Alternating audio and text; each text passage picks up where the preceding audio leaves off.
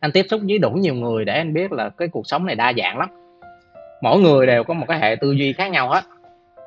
Người này có thể phù hợp làm việc vì đam mê nhé, nhưng mà chưa chắc là người kia chưa chắc là người kia phù hợp đâu. Mà ngược lại nhé, có một người là họ làm việc mà không cần đam mê họ vẫn làm việc được, nhưng mà có những người mà nếu mà họ không có đam mê họ không làm việc được. Cho nên là những cái lời khuyên đó của những cái người đứng ở trên cao nói á, thì anh nghĩ mình nên xem đó là lời khuyên thôi. Mình nên xem đó là lời khuyên, tại vì người thì đâu có ai giống ai đâu. Anh thấy mọi người rất là hay cãi nhau chuyện là người nên sống như thế nào, nhưng mà làm sao mà giống nhau hết được. Người giống nhau thì xã hội này là không như thế này.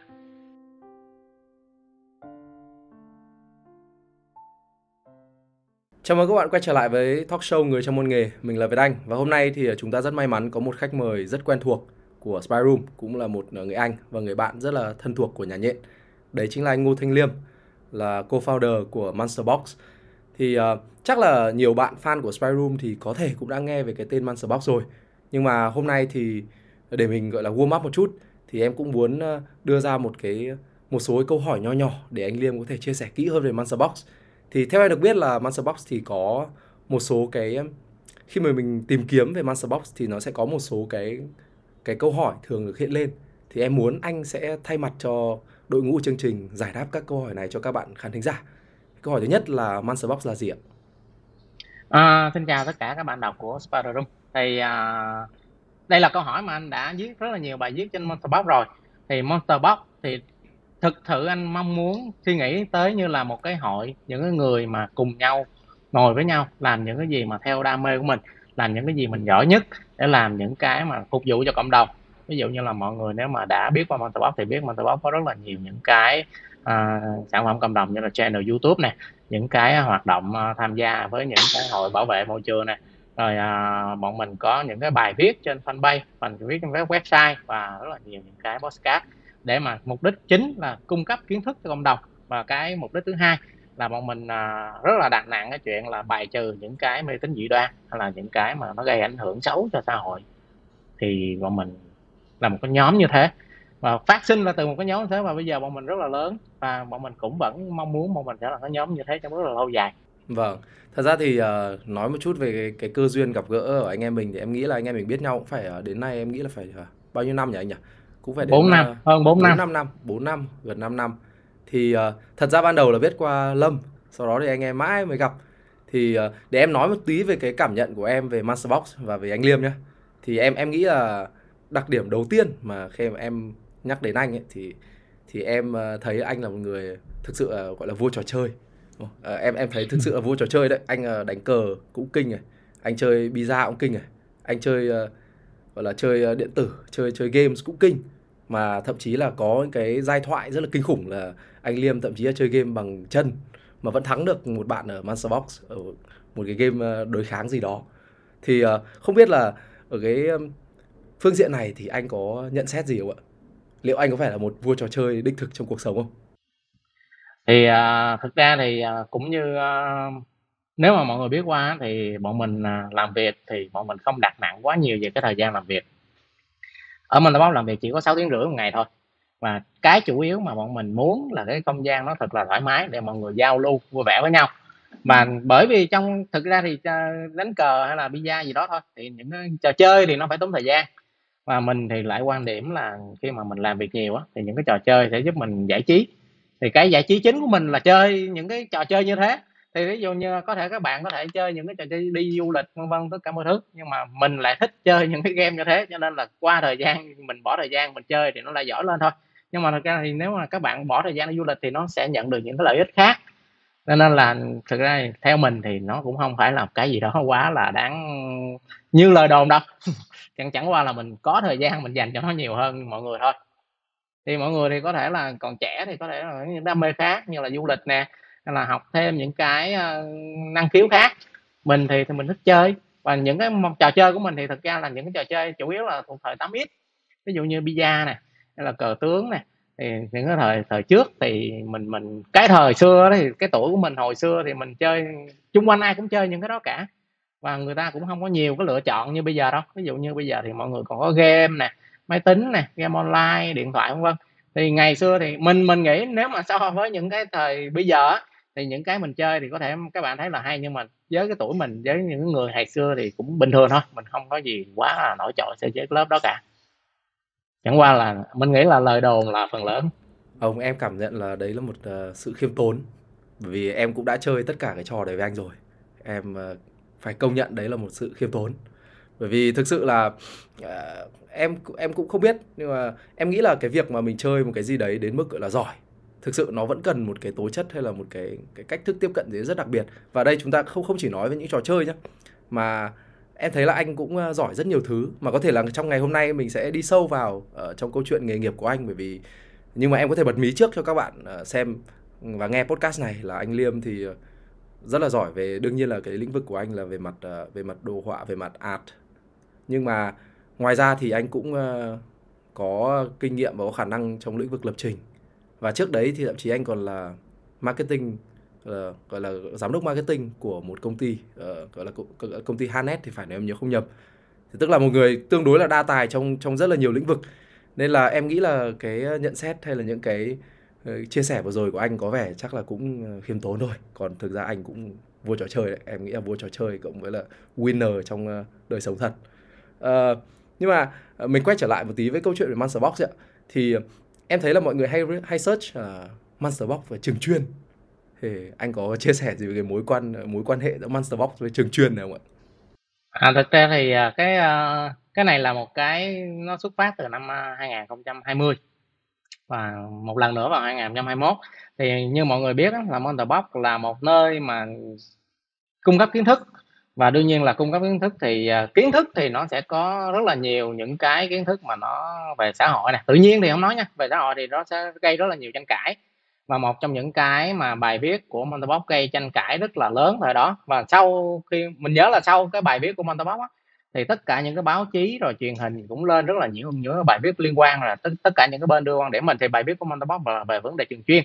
Thì cái quan điểm của Monster Box lúc đó là cái trường chuyên, hiện trạng trường chuyên ở Việt Nam thì thực sự là nó giúp ích cho cái giới trẻ, hay là nó sẽ tạo ra những cái mâu thuẫn, hay là tạo ra những cái bất công cho học sinh, vân vân. Thì cái quan điểm Monster Box lại đứng về phía là trường chuyên ở Việt Nam hiện giờ không làm tốt vai trò của một cái trường gọi là trường chuyên, nghĩa là nó sẽ tạo ra bất công nhiều hơn là nó sẽ giúp cho mọi người có cái sự chọn lựa tốt để mà học ở một cái môi trường chuyên môn, về sở thích chuyên môn hóa về cái môn học của họ. Thì gây ra khá là nhiều tranh cãi, và hầu như là nơi khởi nguồn gây ra những tranh cãi đó, cho nên là rất là nhiều bạn là sau này khi mà muốn biết về những cái tranh cãi đó thường search về Monster Box và cái chữ trường chuyên để đọc lại cái bài viết đó. Hiện giờ thì bài viết đó vẫn còn gây rất là nhiều tranh cãi, lâu lâu vào vẫn hay comment qua lại giữa hai bên. Nhắc về câu chuyện trường chuyên thì em cũng chợt nhớ đến câu chuyện lương duyên giữa Spiderum và Monster Box. Thực ra trên Spiderum ngày trước cũng có một cái bọn em gọi là Spiderama, đúng không? Từ những cái tranh cãi cũng liên quan đến trường chuyên. Thậm chí là lúc đấy trên Spiderum là các bạn còn viết bài phản biện lẫn nhau về topic đấy. Em nhớ là đợt đấy nó phải có đến hàng chục bài cùng nói về một vấn đề như vậy. Thì thực sự là bây giờ thì chúng ta nói về vấn đề đấy thì có thể là nó không liên quan lắm với cái chủ đề của cái podcast ngày hôm nay, nhưng mà em nghĩ rằng đấy là một cái mà nó cũng thể hiện cái tư duy hay là cái quan điểm hay cái cách thức mà anh đang hướng đến trong việc mà xây dựng đội ngũ này, hay là đưa ra các cái định hướng cho Monster Box. Em nghĩ vậy, em nghĩ là cái việc mà mình gọi là mình đưa ra những cái quan điểm có thể là nó sẽ tạo ra những cái dư luận, và nó sẽ khiến người khác phải suy nghĩ lại về các cái quan niệm có như gần như là người ta coi là bất biến. Thế thì không biết là khi mà anh làm Monster Box ấy, thì cái đó là cái mà anh hướng đến không, hay là nó chỉ là một cái hệ quả? Thực ra thì khi mà anh làm ở Monster Box á, thì anh rất chú trọng những cái mà anh đặt ra từ đầu. Có nghĩa là khi mà anh lập ra Monster Box thì không có nghĩa là anh lập ra mọi thứ, mà giống như là anh đặt một cái trục và anh muốn mọi thứ nó sẽ xoay quanh cái trục đó. Thì anh sẽ phát triển cái khả năng tùy vô sở trường mỗi người và cái mong muốn, cái đam mê của mỗi người để mà mình phát triển Monster Box theo hướng đó. Và đặc biệt là anh rất là tôn trọng những cái nguyên tắc. Ví dụ như là Monster Box có rất là những nguyên tắc rất là lạ. Ví dụ như là chỉ làm việc 6 tiếng rưỡi một ngày, hoặc là có những cái mà toàn bộ công ty là phải tham gia vào những cái buổi giao lưu đá bóng ở chiều thứ 6, vân vân. Thì những nguyên tắc mà nếu mà người ngoài nghe vào á, thì người ta sẽ thấy là tại sao lại phải như thế, tại sao phải lại. Ví dụ như có những người mà họ muốn đi làm lúc 9 giờ về lúc 5 giờ. Nhưng mà những cái đấy thì ở đây thì anh thường là sẽ không chấp nhận những cái đấy. Tại vì khi mà làm việc với nhau á, bọn mình có những cái mà làm trao đổi về công việc hay là những cái mà mâu thuẫn trong công việc thì khi mà mỗi người đều có những nguyên tắc đặt ra từ đầu á.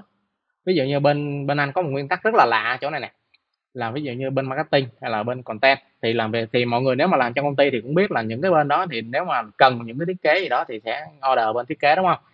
Thì ở đây bọn anh lại chỉ cho order nhưng mà không cho feedback, nghĩa là bọn anh sẽ chỉ được chia sẻ giữa trong team những người thiết kế với nhau, nhưng mà khi mà bên marketing order bên thiết kế hoặc là bên thiết kế order cái nội dung content gì đó cho bên marketing hay là bên marketing nội dung của cái bài viết trên Facebook đi hay là bài viết trên YouTube đi, thì bọn anh thường là sẽ không cho feedback. Tại vì bọn anh đặt ra những nguyên tắc từ đầu là bạn phải có những cái brief như thế nào, bạn có những cái yêu cầu từ đầu như thế nào. Nhưng mà sau khi người ta đáp ứng hết tất cả những cái đó, và tại vì trong cái quá trình người ta làm á, nếu mà mình đặt cái tâm vào á, người ta sẽ phải research, người ta sẽ phải nghiên cứu, người ta sẽ phải phát triển những cái sản phẩm của người ta để đáp ứng được cho cái bên marketing.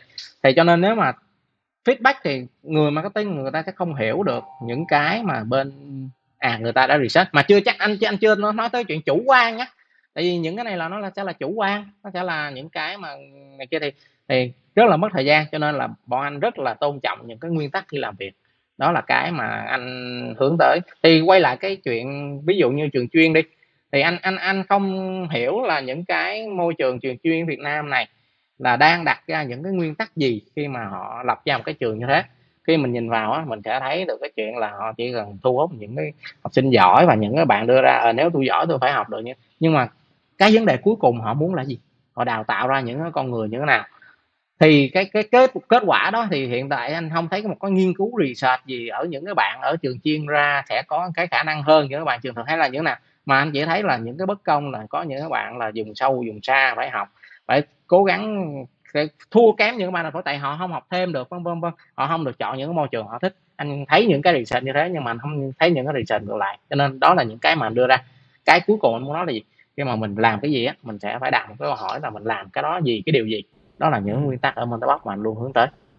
Vâng, em nghĩ là đấy là một cái quan điểm xây dựng đội ngũ và xây dựng nói chung là xây dựng văn hóa công ty nó khá là đặc biệt. Đặc biệt là trong cái bối cảnh hiện tại đó, mình đang có một cái cuộc tranh luận khá là lớn về câu chuyện là làm việc nhiều hay là 18 giờ, 20 giờ, 16 giờ.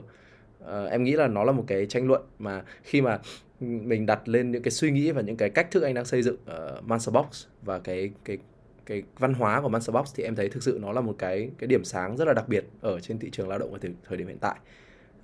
Mình sẽ quay trở lại một tí cái thời gian lúc mà mình xây dựng Monster Box ấy, vì em biết là trước khi mà anh bắt đầu làm Monster Box ấy, thì anh đang có một công việc ổn định, một công việc thậm chí là thu nhập cao, mọi thứ đều đang rất tốt. Thì đương nhiên là cái quyết định này em nghĩ là nó quyết định tương đối là rủi ro ấy. Thì không biết là có cái động lực gì đằng sau cái quyết định này của anh không? Thật ra thì cái Monster Box khởi nguồn là từ một cái kênh YouTube mà bọn anh nói về khoa học. Và thực ra thì cái này nó là một cái kết quả của một cái quá trình dài qua những cái xảy ra trong cái cuộc sống của anh. Thì cuộc sống của anh từng gặp những cái người mà họ tin vào những cái mê tín dị đoan như là bói toán này, rồi ví dụ như những cái lang băm bên đông y. Lang băm anh đang nói, nhấn mạnh là lang băm nhé, tại vì thì nó đông y thì cũng có đông y đít, đông y đát, đúng không? Thì có những người mà họ, nhưng mà cái quá trình quản lý, anh nói về quá trình quản lý của những cái đông y ở Việt Nam mình đó, chưa chặt chẽ, cho nên là sinh ra rất là nhiều thứ. Em có thể về quê em có thể hỏi là có một cái ông thầy gì đó bán cái thuốc này, cái thuốc tây y thì không được nha, tây y thì em không thể nào, em không có giấy phép này kia mà em bán thuốc được. Nhưng mà đông y thì có thể ông thầy này ông thầy kia bán những cái thuốc mà chả biết đó là gì cả, và rất là nhiều những hệ quả anh thấy trong cuộc sống của anh và người thân của anh bị những cái đấy như thế.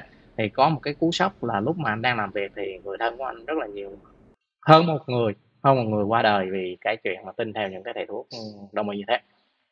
Cho nên là anh quyết định làm ở Việt Nam này thì mọi người đều đi học cả, đúng không? Tỷ lệ đi học rất là lớn, mà những người bạn trẻ có kiến thức rất là nhiều, mà anh thấy lên mạng nói chuyện về kiến thức rất là nhiều, nhưng mà có rất là nhiều thứ vẫn còn bị hỗn loạn á. Nghĩa là các bạn dù có đi học vẫn tin vào những cái vật lý, vẫn tin vào hóa học, vẫn tin vào đồng y, lan băm vân vân. Thì đó, thì anh mới muốn là định hình lại, anh mới nhìn lại là những cái fanpage ở Việt Nam hay là những kênh YouTube về Việt Nam á, cung cấp kiến thức thì hiện tại khá là sơ sài á, có nghĩa là hầu như là chưa có. Ví dụ ngoài Spiderum có những cái bài viết chất lượng ra thì thực sự là anh cũng chưa thấy cái chỗ nào có những cái bài viết chất lượng đều đặn và thường xuyên. Có thể là một cái trang website hay là một cái trang báo gì đó lâu lâu cũng có những cái bài viết chất lượng từ những cái chuyên gia, ví dụ là cái chuyên mục chuyên gia của VN Express đi, nhưng mà để mà có một cái thường xuyên là ví dụ mỗi ngày anh muốn vào tìm những cái bài chất lượng để mà anh tìm đọc học hỏi kiến thức thì Việt Nam này hầu như là ngoài số trang đặc thù anh vừa kể thì chưa có, đâu có cả. Thì anh mới quyết định là tại sao mà mình không làm một trang như thế. Thì trước đó thì anh cũng biết rất là nhiều về animation và anh có tham khảo một số cái kênh YouTube như là TEDx nè hay là Cưa Sắt nè, thì anh thấy là tại sao nước ngoài làm được vậy mà Việt Nam mình có những cái cũng người những làm animation được, mình cũng làm được thế, tại sao mình không làm một cái kênh YouTube đó. Cho nên là từ đó anh quyết định là làm một cái kênh như vậy ở Việt Nam. Thực ra thì nó cũng nhiều yếu tố đúng không, một cái quyết định nghỉ việc thì nó cũng sẽ nhiều yếu tố, mình cũng không thể nào nói là vì tôi làm Monster Box nên tôi nghỉ việc cái đó được, mà nó sẽ là có những yếu tố khác nữa, nhưng mà Monster Box nó là một trong những yếu tố đó. Vâng, em hiểu rồi. Thì thật ra em cũng nhìn thấy từ góc nhìn của em thấy thực sự là mọi người làm Monster Box rất là nhiều đam mê, vì mình cũng có thể thấy được điều đấy từ câu chuyện mọi người làm YouTube này, sau đó thì mọi người làm cả fanpage này, và hoàn toàn là mọi người làm theo em hiểu là đặt rất nhiều câu chuyện là làm ra những thứ cực kỳ chất lượng, nhưng mà lại không đặt nặng câu chuyện quá về câu chuyện là phải có lợi nhuận từ những cái nội dung chất lượng đó. Thì em đang hiểu là mọi người đang làm, hoặc là cá nhân anh Liêm đi, thì đang làm việc vì đam mê rất nhiều. Không biết là cái hiểu đấy nó có đúng không? Đam mê là một phần thôi, tại vì theo anh thì đam mê chúng ta không ai có thể nói định nghĩa cực rõ ràng cái đam mê đó là gì cả.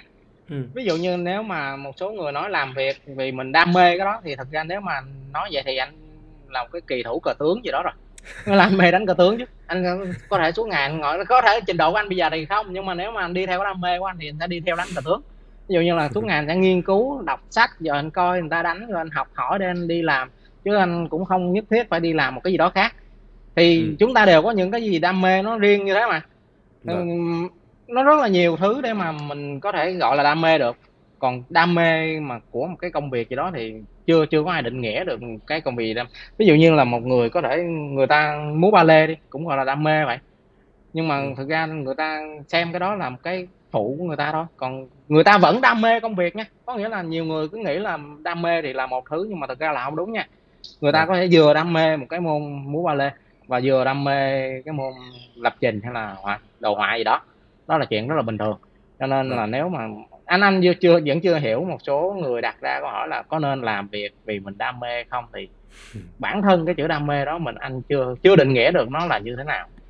Anh chưa định nghĩa được nó như thế nào. Và anh nói riêng cái quan điểm của anh trong cái chuyện này nhé. Thực ra thì cái khi mà anh thấy rất là nhiều trường hợp, anh tiếp xúc với đủ nhiều người để anh biết là cái cuộc sống này đa dạng lắm. Mỗi người đều có một cái hệ tư duy khác nhau hết. Người này có thể phù hợp làm việc vì đam mê nhé, nhưng mà chưa chắc là người kia chưa chắc là người kia phù hợp đâu.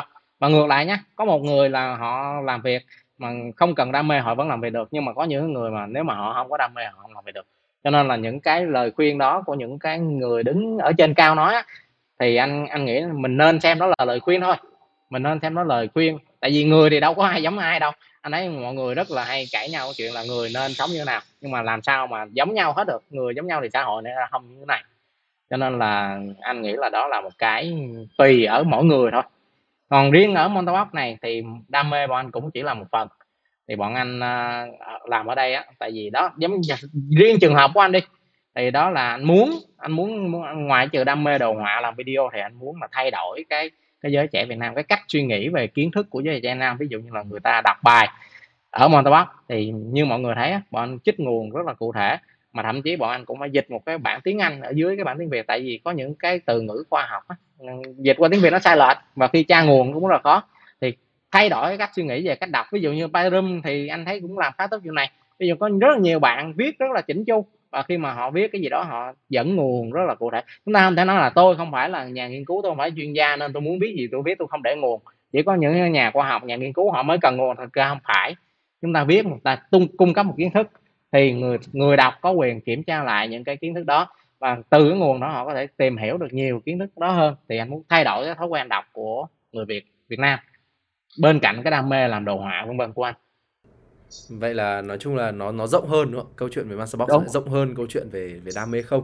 Thế thì trong lúc mà làm Monster Box và làm rất nhiều thứ như thế thì có phải lúc nào anh cũng có cảm hứng không? Hay là sẽ có những lúc mà kể cả mình rất thích những thứ mình làm, ví dụ mình rất thích đồ họa hay mình rất thích cái việc mà đang tạo ra một cái thay đổi gì đấy trong suy nghĩ, nhận thức của mọi người, nhưng mà mình lại không cảm thấy là vui lắm?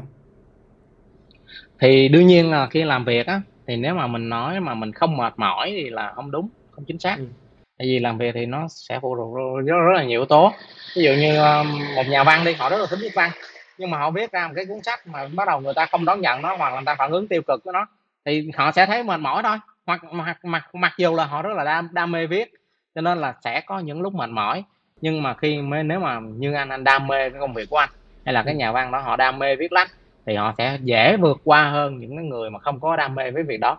Ví dụ một người viết một cuốn sách và sau khi mà bị phản ứng tiêu cực, mày viết dở quá, mày viết như thế này thì không ai đọc đâu, sách này ai bán, mà thật ra không bán được thật, đưa ra không ai bán thật, không ai mua thật. Thì nếu mà họ không có đam mê với nghề viết lách thì khả năng cao hơn là họ sẽ đi tìm một cái nghề khác hay là một công việc khác phù hợp với cái đam mê hay là sở thích của họ hơn. Nhưng mà nếu họ đam mê thì ok, cái này chúng ta cố gắng sẽ cải thiện ABC gì đó để họ có thể tiếp tục cái công việc đó.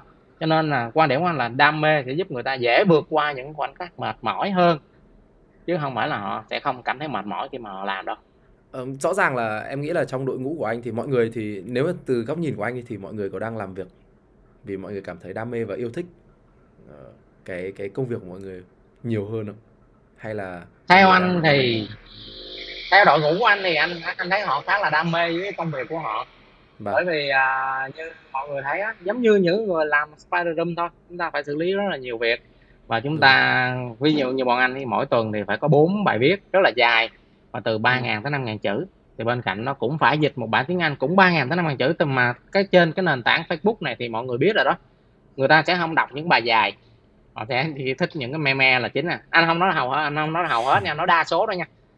Thì họ thích meme, họ thích những cái gì ăn liền mà bọn anh cung cấp nền tảng. Thực ra thì bọn anh cũng chưa có lựa chọn nào khác, tại vì những cái lựa chọn mà ví dụ như bọn anh có thể lập website, nhưng mà nó cũng sẽ có những cái nhược điểm khác mà không bằng Facebook. Ví dụ Facebook có sự viral vân vân, thì lựa chọn nền tảng này thì rất là nhiều người không đọc và họ sẽ rất là dễ phản ứng tiêu cực. Thì nếu không có bạn đam mê thì chắc anh nghĩ là các bạn không có làm được một cái fanpage như fanpage Monster Box. Anh cho nên là anh tin là các bạn đang làm gì đam mê. Nhưng mà khi mà anh tuyển chọn các bạn ấy thì liệu đam mê có phải là một cái thứ được đặt lên bàn cân và nó có một sức nặng lớn không? Hay là ngoài đam mê, ngoài những cái thứ đấy thì anh còn tìm kiếm gì ở những nhân sự của mình? Đầu tiên là có một cái sự thật là hầu hết thành viên của Monster Box là tuyển từ trên fanpage. Bọn anh tuyển fanpage, bọn anh cũng rất là hiếm khi mà bọn anh đăng tuyển ở những cái môi trường khác, hoặc là những cái người quen với anh, hoặc là anh tìm ở những cái trang mà chuyên về đồ họa, nếu mà anh tìm họa sĩ vân vân. Và anh tuyển ở Spiderum, những người thật sự là họ thích viết. Bản thân họ, ví dụ như là 2 trong số 3 người viết bài thường xuyên nhất của 3 trong số 4 người viết bài thường xuyên nhất của Monster Box thì hiện tại là những cây viết rất là nổi trội trong Spiderum. Ví dụ như có thể kể là SPO nè, Husky Wannafly nè, là Tona nè, vân vân. Thì anh tìm ở những cái môi trường mà anh thấy họ đã đam mê cái đó rồi đã. Cho nên là có thể nói là một trong những cái tiêu chí mà anh tuyển người là do đam mê. Và cái tiêu chí thứ hai là cái khả năng phát triển bản thân của mọi người, thì đó là đương nhiên thì ai cũng tuyển đúng không? Nhưng mà một trong những cái tiêu chí anh đặt cao nhất là đúng là thật sự là đam mê.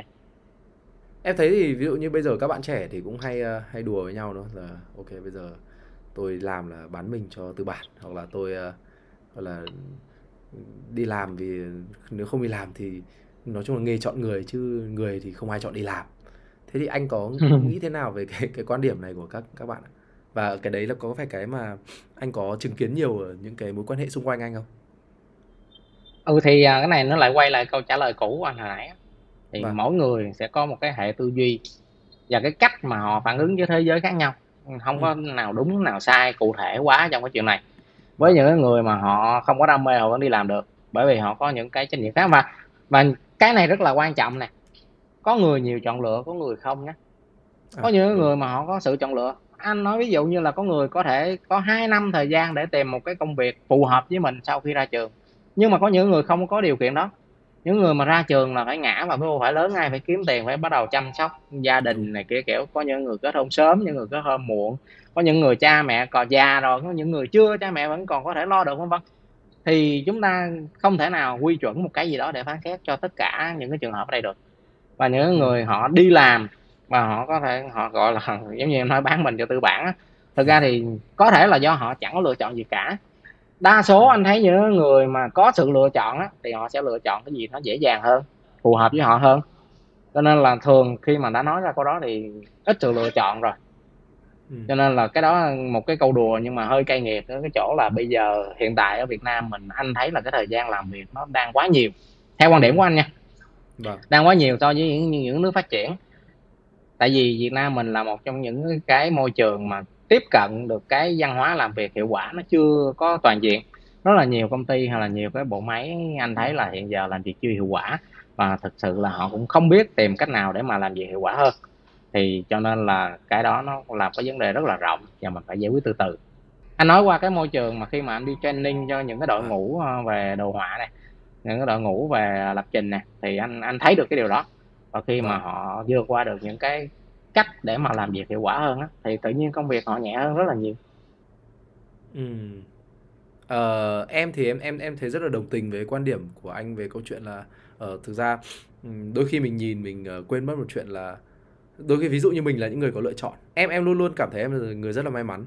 Tại vì ví dụ nếu mà em không có, giả sử như em không có một lựa chọn nào khác, em bắt buộc phải lao vào kiếm tiền và kiếm nhiều tiền ngay từ khi ra trường, thì có thể là bây giờ không có con Spiderum, mà cũng có thể là em đã đi một cái ngã rẽ rất là khác. Thế nên thực sự đấy là cái mà em rất là đồng tình và em rất là đồng cảm. Bởi vì em thấy là thực sự nhiều người hơi dễ bị gọi là nghĩ rằng là bởi vì khi áp vào cái góc nhìn của mình và cái kinh nghiệm sống của mình cộng với là cái điều kiện mà mình đang có, thì mọi người hay quên mất là không phải ai cũng như ai.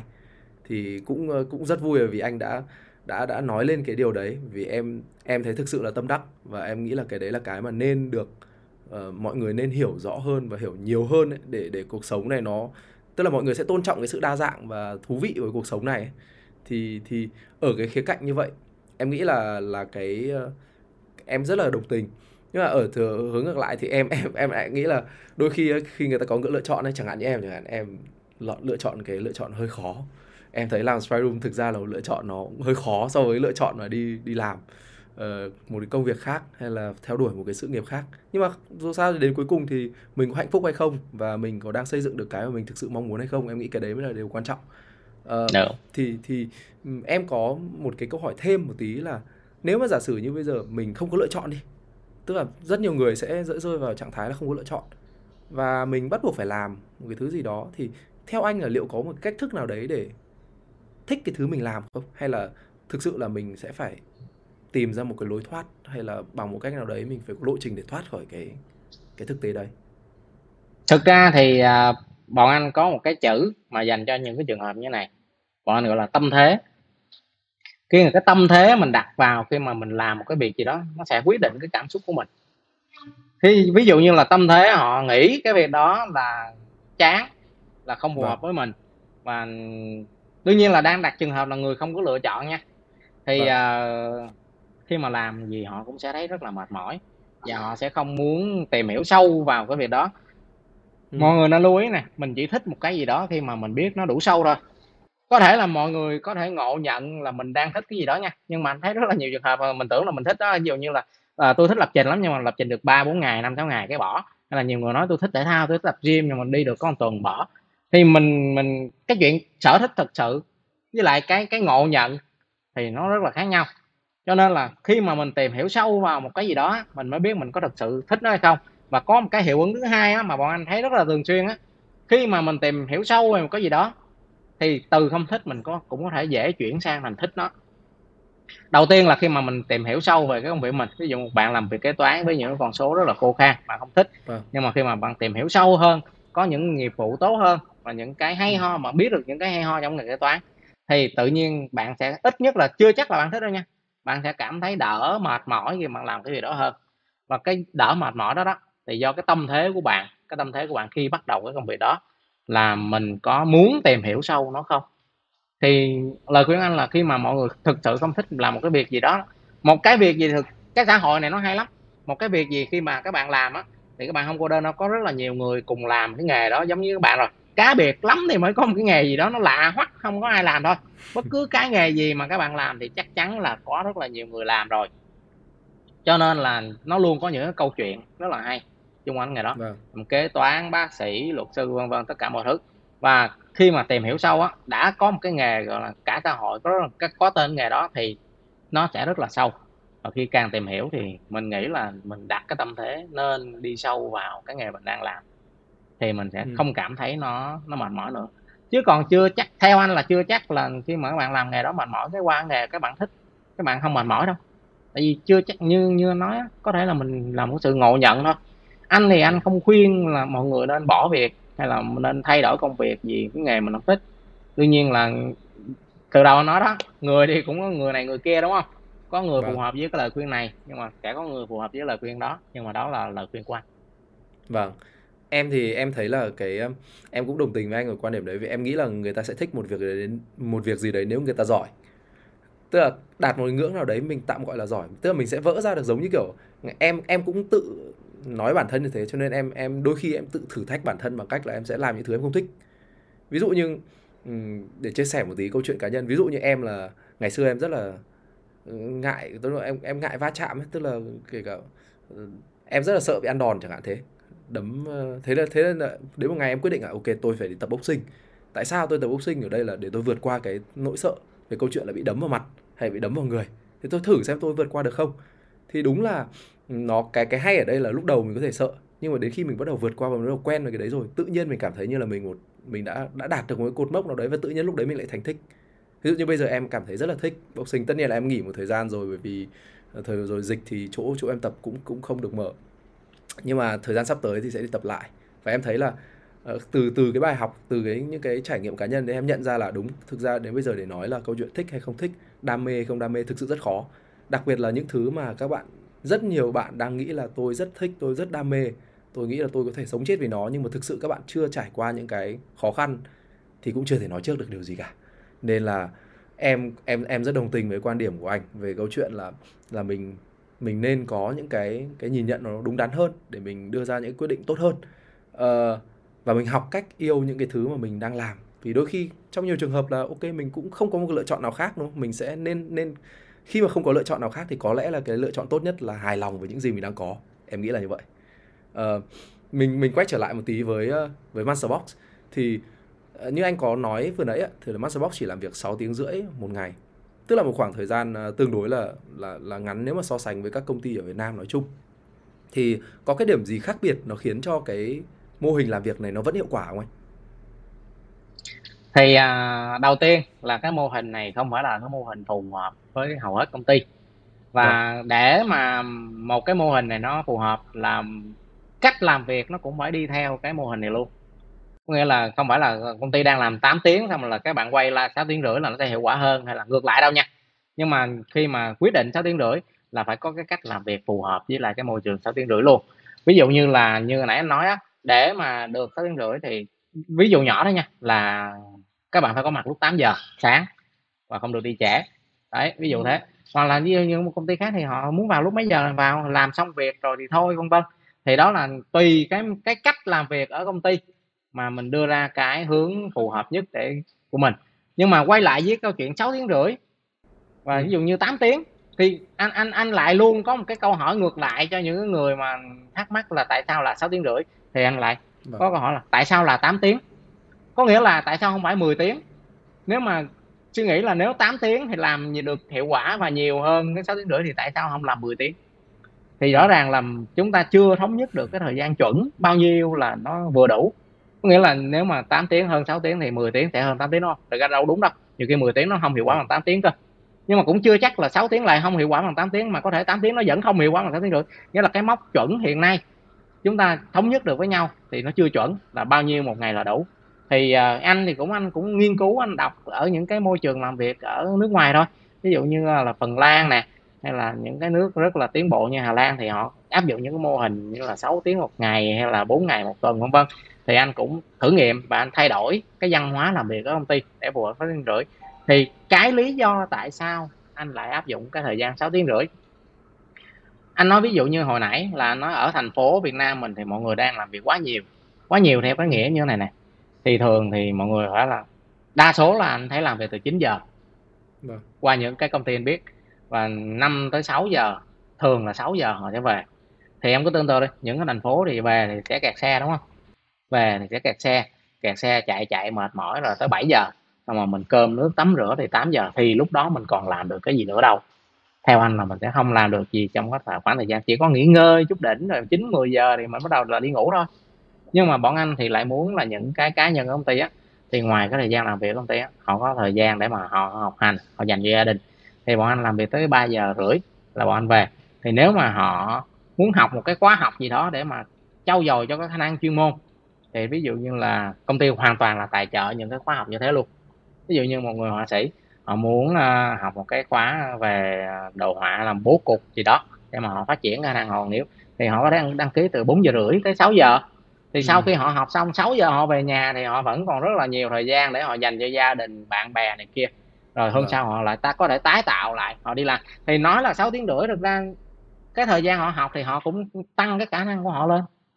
Họ tăng cái khả năng của họ lên, và cái thần thái mà cái những cái mà tinh thần của họ khi mà họ bước tới công ty á, nó cũng khác hoàn toàn với lại cái chuyện mà họ về lúc 6 giờ.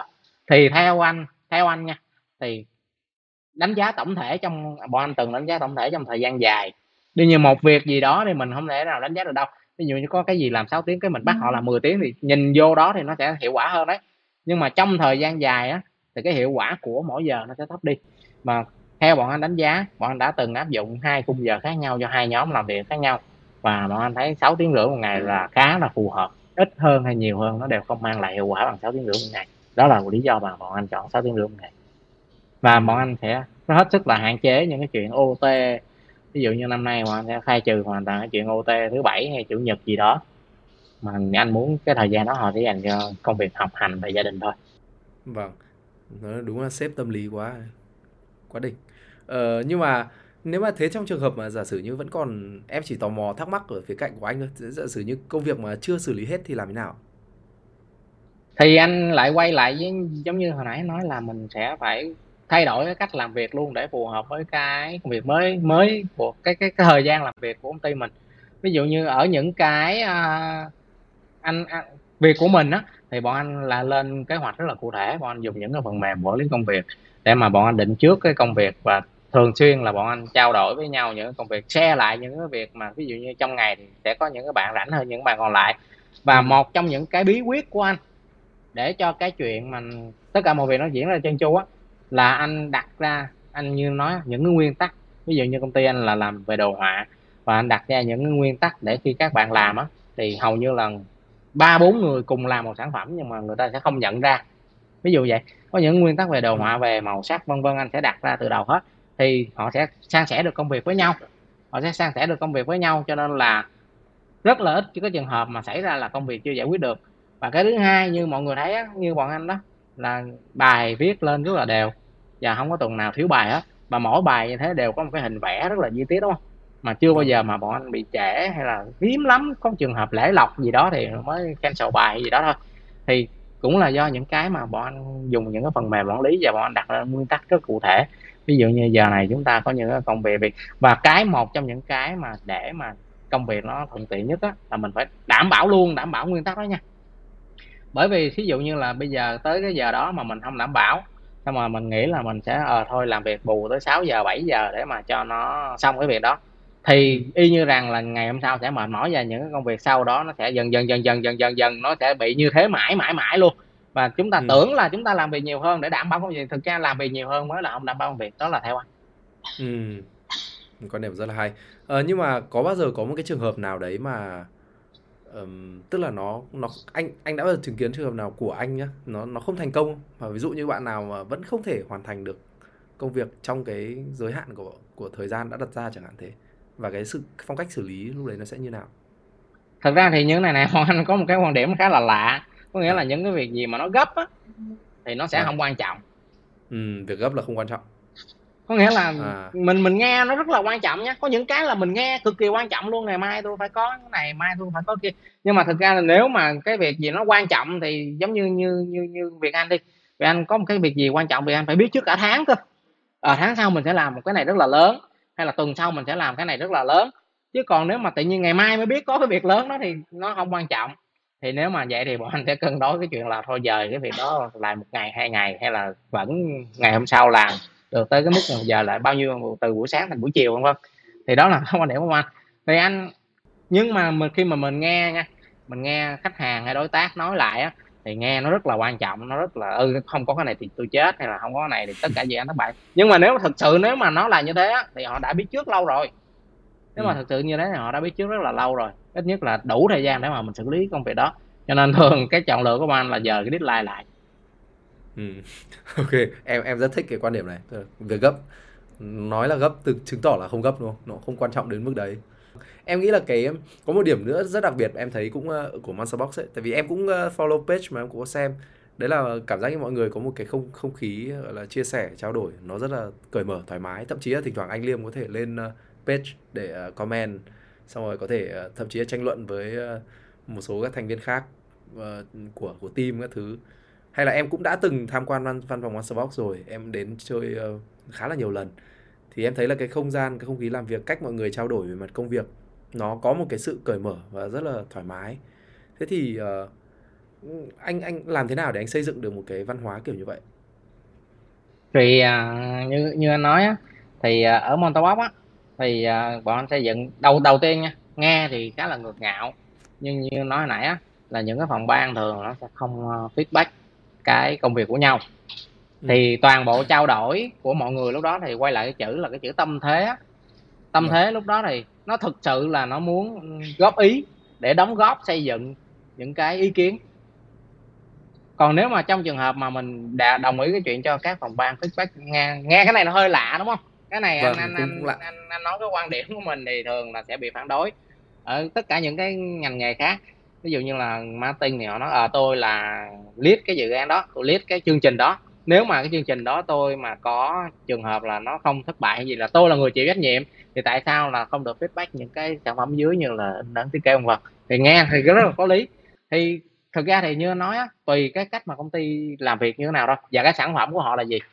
Ví dụ như bên anh thì không cho mọi người feedback công việc nhau, thì cho nên là khi mà họ trao đổi á, thì họ hoàn toàn biết là người kia sẽ nói chuyện trên cái tinh thần là góp ý, và họ sẽ người góp ý đều biết được một cái chuyện là họ sẽ cái lời họ nói ra có thể sẽ bị phủ quyết. Thì tinh thần họ rất là thoải mái, họ chia sẻ như tôi thấy như thế này, tôi thấy như kia, nó không phải là nó sẽ không gây cảm giác khó chịu. Ví dụ như anh là người thiết kế thì ví dụ Martin nói tôi thấy cái chữ này nhỏ, cái chữ kia to, thì anh sẽ nghĩ trong đầu nè, bên đây đang muốn sửa, và đây là cái ý kiến chủ quan của họ vân vân, thì anh sẽ cảm thấy nó không thoải mái nữa. Và đặc biệt là ở Monster Box sẽ không xảy ra chuyện đó, tại vì bọn anh đã từ đầu, thậm chí những cái bài viết trên fanpage anh còn không được feedback, mặc dù anh là chủ của một fanpage đó, anh còn chả được feedback. Khi mà bên content đã quyết là tôi phải đưa cái bài này lên, thậm chí có những cái bài gây tranh cãi mà anh nghĩ là sẽ rất là nhiều gây phản ứng tiêu cực từ người đọc á, anh cũng không được feedback luôn, mà thật sự nó diễn ra thế luôn. Và thực sự như anh thấy, nhưng mà anh chấp nhận cái chuyện đó, anh chấp nhận có những cái như thế. Bởi vì sao? Bởi vì anh biết là trong 10 lần á, có thể là cái lần này anh góp ý đúng á, 9 lần anh sai. Cái vấn đề là anh không biết là cái lần nào anh sai. Ví dụ 10 lần sau là anh góp ý anh sai đâu, anh phải tin họ thôi, anh phải tin họ. Có thể là nếu mà họ đúng 9 trên 10 thì anh sẽ tin họ, còn tại vì anh đúng có 8 trên 10 thôi, có thể 8 lần anh nói đúng nhưng mà anh không biết hai nào là sai, một nào là đúng. Cho nên là để họ quyết định gì đó thì nó sẽ dẫn tới hai điều. Một là sẽ đỡ mất thời gian. Anh tin họ là bởi vì sao? Khi mà anh đặt cái niềm tin cho họ, họ cũng có hứng thú làm việc hơn này, họ có hứng thú làm việc hơn, và họ sẽ có những cái tìm tòi mà sâu hơn so với cái mà anh dẫn dắt từ đầu. Cho nên là anh đặt niềm tin ở họ. Và cái thứ hai nữa là chưa chắc những cái của anh đưa ra là nó đúng nha, nhiều khi anh đưa ra nó sai hả? Anh đưa ra vậy nó không hiệu quả. Mà ví dụ như cái khi mà không hiệu quả mà anh đưa ra thường xuyên, anh sẽ mà cái nguy hiểm là anh sẽ không nhận ra nó không hiệu quả là gì anh nữa cơ. Ví dụ như một cái chương trình marketing đi, đưa ra một cái hình ảnh gì đó mà người vẽ thì người này một feedback vào thì chương trình thất bại, thì thật ra những cái đó thì làm sao mình biết do ở đâu được bây giờ. mà thành công mình cũng không biết ở đâu được, thì để mà tránh mất thời gian nhất có thể thì anh sẽ để từ mọi người tự quyết định cái công việc của mình. Và như vậy á, tạo có tâm thế thoải mái là họ sẽ đi hỏi khắp nơi, tôi vẽ vậy thấy sao, ok hôm này kia, họ sẽ tự động họ trao đổi họ với nhau rất là thoải mái. Cái quan điểm này của anh nó hơi ngược so với đa số những công ty làm việc hiện giờ, và cách làm việc này cũng hơi ngược. Và anh cũng thường xuyên bị khách hàng phản ứng tiêu cực hay là những cái hoạt động gì cái cách làm việc này nó hơi lạ. Không em, nhưng mà đa số thì nó khá đặc biệt. Đa số khách hàng làm việc với anh á, thì những cái sản phẩm bên anh đưa ra thì họ sẽ khá là hài lòng. So với những công việc họ được feedback thoải mái, những công ty khác họ sẽ feedback rất là nhiều thứ, nhưng mà thường cái công việc cuối cùng họ sẽ đưa ra họ sẽ không wow, họ sẽ không có những cái cảm xúc mà khi mà những cái sản phẩm bên anh đưa ra. Đa số là anh thấy như thế. Vậy là em đang hiểu là trong môi trường Monster Box là cái sự gọi là phân quyền nó tương đối là rõ ràng, thậm chí là đến anh Liêm cũng không thể nào tác động đến đội content chẳng hạn, thế đội nội dung. Nhưng mà nếu mà ví dụ anh có bao giờ nghĩ về câu chuyện mà mình có thể có rủi ro gì đấy từ đó, hay là anh chấp nhận tất cả chuyện đấy và anh nghĩ là nó như kiểu một phần những cái lựa chọn của mình? Liệu có bao giờ mà nó xảy ra một cái mà mình không thể kiểm soát được không? Chắc chắn là có rủi ro nha, có nghĩa là chắc chắn là có rủi ro, nhưng mà em cũng không thể nói là cách làm việc khác nó không rủi ro được. Ví dụ như quyết định của anh cũng có thể là sai. Đúng. Tại sao anh lại quyết định một cái content trong khi anh không phải là người viết content? Ví dụ như là em là người đi taxi thì em có thể chỉ đường cho tài xế thôi, là tôi muốn tới đó, thì em cũng không thể nào hướng dẫn họ là bạn phải xoay vô lăng như thế này. Đặt trường hợp em là người biết lái xe nha, còn em là người không biết lái xe. Ví dụ anh có phải là người hay biết đâu. Anh chỉ ví dụ như ở cái Monster Box anh chỉ đảm nhiệm cái vấn đề là đồ họa là những cái màn ạc thôi, thì anh sẽ biết toàn bộ những cái đó, và bên content sẽ không được feedback gì anh về cái đó hết. Thì ngược lại anh đâu phải là người biết, giống như cái chuyện là mình không phải là người biết lái xe đi, thì cái sự can thiệp của mình cũng là rủi ro vậy. Cả hai đều là rủi ro mà, và cái quan trọng là mình có thể chấp nhận cái chuyện rủi ro đó xảy ra hay không thôi, và vấn đề là mình có thuyết phục được khách hàng tin mình ở cái chuyện đó hay không thôi. Mà để tin được thì cái này bọn anh trải qua rất là nhiều thời gian khó khăn, cho nên là đa số bọn anh làm với những cái bên đối tác thường là thân quen rồi thì bọn anh mới hay làm việc thôi, tại vì họ cũng rất là muốn những cái feedback chi tiết và nó có thể mang tính chủ quan. Chủ quan không nghĩa là nó sai nha, chủ quan có thể là nó đúng, nhưng mà khi mà bạn không phải là người trong ngành thì cái tỷ lệ đúng của bạn nó sẽ thấp hơn là một cái người trong ngành. Đó là cái cách mà bọn anh nhìn nhận, cho nên là bọn anh làm việc với đối tác quen, và vì như vậy, nhờ như vậy, nhưng mà bọn là những cái đối tác quen, bọn anh cũng có những cái hàng rất là lớn, những cái brand rất là lớn ở Việt Nam, ví dụ như là Milo nè, ví dụ như là những cái Kako nè, thì dần dần họ bắt đầu tin tưởng bọn anh và đi theo cái hướng làm việc này. Và khi mà nhận là họ nhận lại sản phẩm, họ cũng phải chấp nhận những cái sản phẩm đó và họ so sánh với những cái sản phẩm mà họ là những cái đối tác khác. Thì đó là một trong những cái mà bọn anh đạt được, là tìm được những khách hàng tin bọn anh như thế. Và em nghĩ là cái đấy là nói chung em đã cố gắng để hỏi xoáy thử mấy câu xem niềm tin của anh đến đâu, nhưng mà có vẻ là anh đáp xoáy quá nên là hỏi xoáy không ăn thua. Em thử hỏi một câu cuối cùng, tức là nhưng anh có bao giờ nghĩ rằng là ok, việc mà mình giả sử như mình không feedback hay gì đấy vào công việc của một bộ phận khác đi, thì có bằng một cách nào đấy là mình đang giúp cho đang khiến cho người ta quên đi mất một cái điểm mù ấy, tức là có thể người ta sẽ có điểm mù mà đôi khi thậm chí chẳng hạn như là mình đã trải qua cái việc đấy rồi, thì liệu anh nghĩ là có cái rủi ro đấy xảy ra không, và nó đã bao giờ xảy ra thật ở Monster Box chưa? Đầu tiên là không feedback nó khác với lại không đánh giá nha, có nghĩa là anh chỉ không feedback thôi, nhưng mà anh sẽ đánh giá công việc, và bên content hay là bên nào sẽ đánh giá công việc của nhau.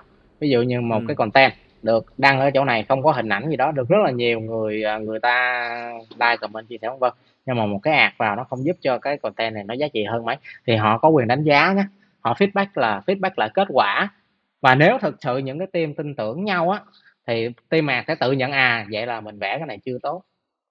Có nghĩa là bọn anh thường xem cái kết quả cuối cùng, là ví dụ như đưa khách hàng, thì khách hàng ở đây là những người đọc hay là những người tiếp nhận sản phẩm, họ có wow không, họ có thích sử dụng cái sản phẩm đó không. Thì tránh cái trường hợp là ví dụ như là giống như em nói đó, thì cũng là điểm mù thôi. Ví dụ như là bên content thấy một cái ad này không phù hợp, thì thực ra đó cũng có thể là điểm mù của bên content mà, biết đâu đưa tới khách hàng người ta wow thì sao, mình đâu biết được cái điểm mù nó nằm ở đâu. Thành ra cho nên là cái chuyện đánh giá nó sẽ quan trọng hơn là cái chuyện feedback. Và cái feedback thực ra là nó mang rất là nhiều những cái tiềm ẩn rủi ro như thế này. Một là cái chủ quan của người feedback cơ. Bởi vì cái người viết bài á, người ta tâm thế, người ta nhìn cái hình ảnh của người ta nó khác với cái người đọc bài. Bởi người viết bài người ta hiểu rất là sâu về cái bài người ta viết. Người ta muốn cái hình ảnh nó thể hiện nội dung rất là ok với những cái nội dung liên quan rất là vân vân. Nhưng mà người đọc bài người ta nhìn cái hình trước người ta mới đọc bài, đúng không? Cái tâm thế đã khác nhau rồi. Thì nhiều khi đó chính là cái đêm mù. Đây là ví dụ mà rất là nhiều những cái liên quan trong những cái công việc như thế. Mà đương nhiên là nó không phải chỉ có phòng marketing với lại phòng không. Mà ví dụ như là anh vẫn không hiểu là tại sao những mọi người rất là hay feedback và content và nhé. Ví dụ như là mọi người trong công ty, mọi người cứ tưởng tượng trong công ty có phòng pháp chế đi. Họ nói một cái luật gì đó ra mọi người feedback không? Chắc chắn là mọi người feedback mà mọi người sẽ nghe họ chứ. Hay là một bác sĩ họ khám bệnh, mọi người có feedback không? Bác sĩ khám tôi vậy là sai. Thực ra thì nó như nhau quá thôi. Để mà người ta làm bác sĩ, người ta cần trình độ bao nhiêu năm nay người ta học, thì để viết được bài thì họ phải là một cái tác giả rất là uy tín. Thì có bao giờ mọi người nhờ một cái tác giả nổi tiếng viết sách mọi người đọc thấy hay, mọi người feedback thì thôi, thì người đó họ đâu có biết được nữa. Thì cũng như bác sĩ thôi, họ để biết được như thế họ cần phải bao nhiêu năm tôi luyện rèn luyện trình độ vân vân. Nhưng mà mọi người thường là feedback, những người chung quanh chúng ta thường hay feedback những cái mà họ nghĩ là họ hiểu sâu về nó. Thì ví dụ như thì ai chả biết nhìn ai, mỗi người thích kiểu khác nhau, đọc bài thì có người thích có người ghét. Còn mấy ví dụ như là cái điện thoại Apple đi, thiết kế ra như thế theo anh là anh thấy rất là đẹp nhé, hoặc là Samsung rất là đẹp nhé, mà vẫn có người bên này thích ghét bên kia, nút home đâu là tay thỏ xấu không vâng, thì làm sao mà biết được người đó biết feedback chính xác hay không. Đó là cho nên là anh quan trọng cái đánh giá hơn là feedback, nghĩa là cái mà phản hồi về của khách hàng hơn là feedback giữa các team với nhau. Vâng. Em thấy là đấy là một quan điểm mà rất rõ ràng và cũng rất hay. Em nghĩ là em cũng học được thêm rất nhiều từ cái cuộc nói chuyện ngày hôm nay. Thực ra anh em mình làm việc với nhau cũng một thời gian rồi. Thực ra em nghĩ là cái gọi là mối liên kết giữa Spiderum và Monster Box này, thậm chí là những cái công việc mà mình làm với nhau này, thì em nghĩ là em cũng hiểu anh ở một khía cạnh nào đấy, và anh cũng hiểu em, hay là hiểu cái team Spiderum, hiểu những cái bọn em đang làm. Nhưng mà thực sự đây là lần đầu tiên mà thực sự ngồi xuống và nói chuyện kỹ càng hơn với nhau về câu chuyện, một cái quan điểm về việc xây dựng công ty, xây dựng team. Thì em cũng cảm thấy học được rất nhiều thứ, và em thấy là đây thực sự là buổi nói chuyện mà em cũng hy vọng là sẽ đem đến cho các bạn khán thính giả của kênh Người Trong Môn Nghề nói riêng và của Spiderum nói chung, thì sẽ có những cái kiến thức và những cái chia sẻ, những cái điểm mới để giúp cho các bạn có những cái thứ để mang về và cảm thấy là thú vị. Thì vì thời lượng của podcast thì em nghĩ nó cũng hơi dài rồi ấy. Nếu mà được đưa ra một cái lời khuyên đi cho khán thính giả của cái số podcast này, thì anh Liêm có muốn gửi đến một cái không hẳn là lời khuyên nhé, có thể là lời khuyên hoặc một lời nhắn nhủ hay là bất cứ một thứ gì đấy, thì anh có muốn chia sẻ một cái gì đấy không ạ? Thật ra thì trong cái buổi phỏng vấn ngày hôm nay anh có một cái chia sẻ mà hồi nãy của anh mà anh khá là tâm đắc, và anh muốn là mọi người cũng nên đi theo nó. Đó là khi mà mọi người làm việc sẽ có những lúc mệt mỏi thôi, cho dù chúng ta có đam mê nó hay không, và chúng ta đừng có ngộ nhận là chúng ta không thích nó, bởi vì những lúc mà mở đó. Và chúng ta cũng phải hết sức cẩn thận khi mà chúng ta nghĩ là chúng ta thích cái gì đó, là chúng ta sẽ làm việc nó thật tốt. Sở thích với lại cái sở trường nó cũng khác nhau. Và một cái lời khuyên của anh là khi mà làm việc gì đó thì nên tìm hiểu sâu về nó. Tìm hiểu sâu rồi mà vẫn không thích thì hãy quyết định bất cứ cái gì sau đó. Còn có thể là bạn sẽ thích cái công việc mà bạn làm hơn là bạn tưởng, và có thể là bạn sẽ không thích cái công việc mà bạn nghĩ là bạn thích như bạn tưởng đâu.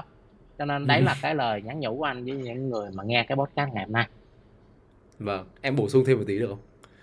Được, em nghĩ là từ góc nhìn của em thì nghiên cứu sâu là một thứ rồi, nhưng mà có thể là phải nghiên cứu sâu có phương pháp. Em không biết là phương pháp này có đúng với anh không, nhưng mà với em thì em nghĩ là để nghiên cứu sâu vấn đề thì hãy bắt đầu từ những thứ cơ bản và nắm thật chắc những thứ cơ bản. Sau đó thì từ những thứ cơ bản đấy mình mới bắt đầu mới hiểu được là mình có thể làm được những gì với ở trong cái lĩnh vực đấy. Thì lúc đấy cái niềm đam mê hay là niềm hứng khởi hay là cái thứ gọi là động lực nó giúp mình đi tiếp, về yêu thích cái thứ mình đang làm nó mới xuất hiện. Em hy vọng là anh cũng đồng ý với quan điểm này, mà em nghĩ là chắc là có đấy. Anh hoàn toàn đồng ý quan điểm đó mà. Tất cả những thứ cơ bản nó sẽ xây dựng ra những cái để mà mình có thể tiến sâu vào bất cứ thứ gì, ngay cả chơi hay là làm hay là tất cả mọi thứ nhé, những cái sở thích vân vân. Thế thì hôm nào có khi anh phải dạy em thêm một tí về cờ tướng. Em cũng không học cơ bản. Em đấy lý do tại sao em nghĩ là em thua khá là nặng. Ok, em nghĩ là thời lượng của, như em nói, thời lượng của podcast cũng đã dài. Thì em rất là vui và cảm thấy là cũng có rất là may mắn vì hôm nay được ngồi nói chuyện với anh. Anh em mình làm việc với nhau một thời gian rồi, nhưng mà chưa bao giờ có một thời điểm như thế này. Thì em cũng hy vọng là sẽ có những cái dịp khác mình được ngồi với nhau, có thể là offline hoặc có thể là trong những cái số podcast khác, để nói về công việc, về các quan điểm trong cuộc sống.